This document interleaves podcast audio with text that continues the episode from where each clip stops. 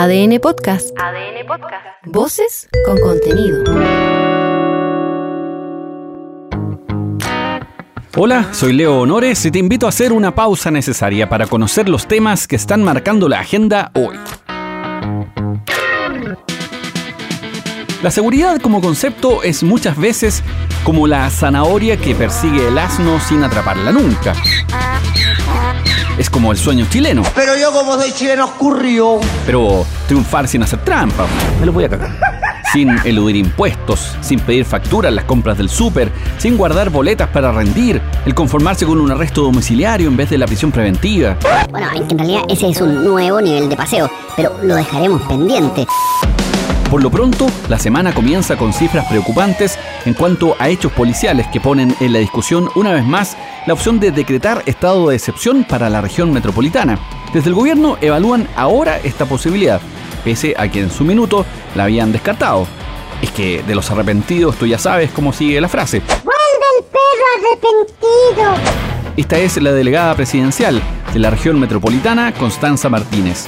El gobierno no se cierra ninguna posibilidad. Estamos teniendo las conversaciones serias para que esta sea una medida no de buenos titulares, sino que permita efectivamente mejorar la condición de seguridad. Y para ello estamos tomando medidas, se están tomando las reuniones necesarias y también avanzando en, lo- en las discusiones, pero creo que todavía es muy pronto para poder dar una opinión desde solo una delegación presidencial. Por eso hemos trazado una estrategia que tiene que ver primero con fortalecer nuestra institucionalidad. Eso no va a tener respuesta inmediata. Estamos trabajando en poder fortalecer las capacidades tanto del Ministerio del Interior y de Seguridad Pública, Esta discusión es para darle varias vueltas.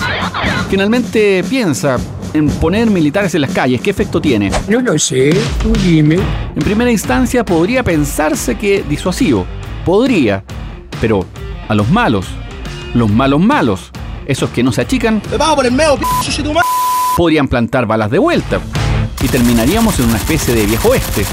Si no, recuerda nomás lo que pasó en el estallido social. Ya sé que ahí hay considerandos y diferencias súper relevantes.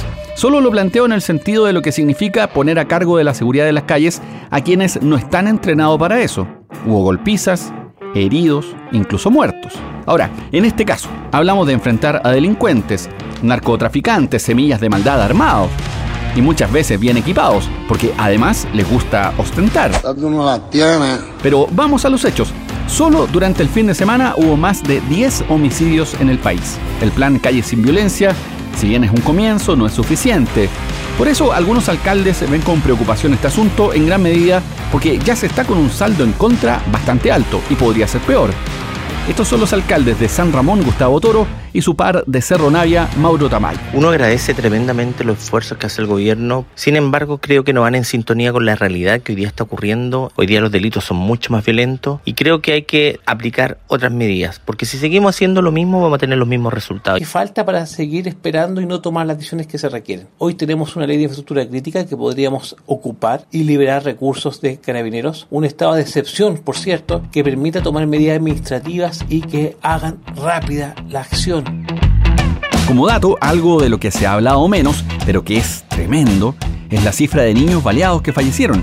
Durante el 2023, 38. 25 en la región metropolitana.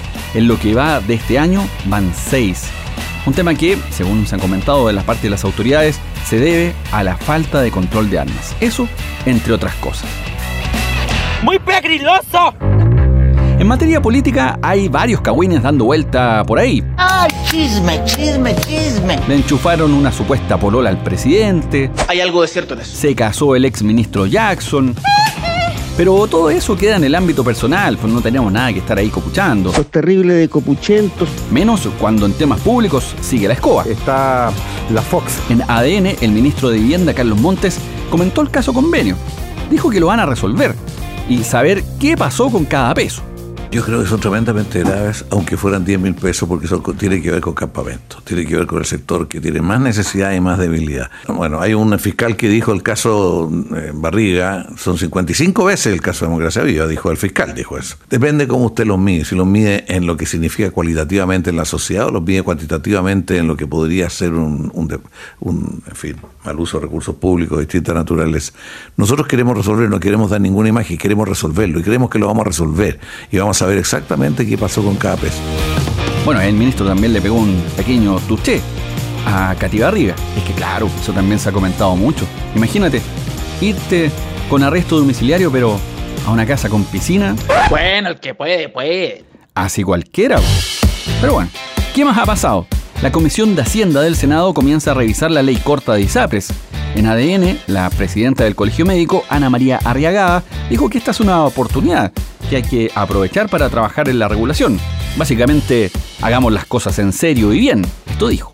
Yo aquí evitaría ser una caja de resonancia de una industria, una industria que está, por supuesto, amenazada, una industria que ha tenido incrementos de sus precios que han estado absolutamente fuera de la ley y eso no está en discusión. Y en parte cuando se habla de disminuir los costos, yo creo que es algo que en el mundo, por lo demás, ha resultado justamente en disminuir también los precios. Aquí hay hartas cosas que se pueden hacer y que tienen que ver con no trasladar un aumento de precio a los usuarios.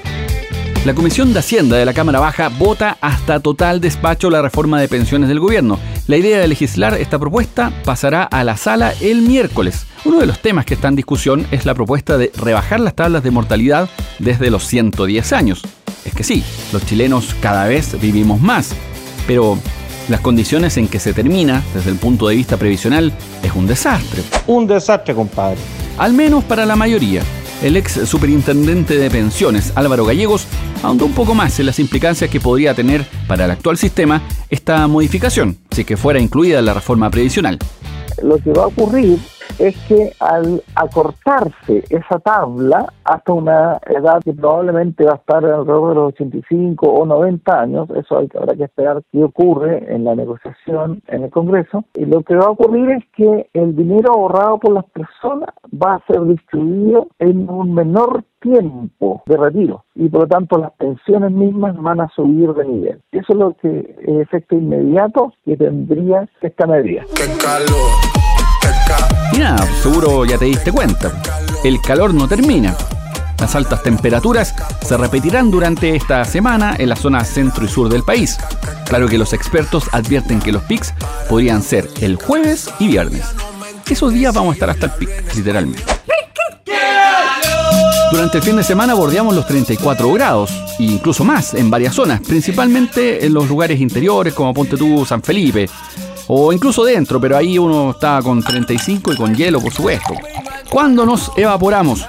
Gonzalo Herrera, observador meteorológico, nos cuenta. Ahora, esta semana se viene toda la semana con mucho calor. Tenemos este, este aire desde el lado argentino, este, esta, esa subducción que se produce, este aire argentino que comienza a pasar hasta la vaguada costera frente a las costas chilenas, que se comprime en los valles, se seca y al comprimirse va generando que la temperatura va subiendo. Producto de esto vamos a tener altísimas temperaturas toda esta semana, muy probablemente un pic alto lo vamos a tener mañana lunes y el otro va a ser jueves o viernes.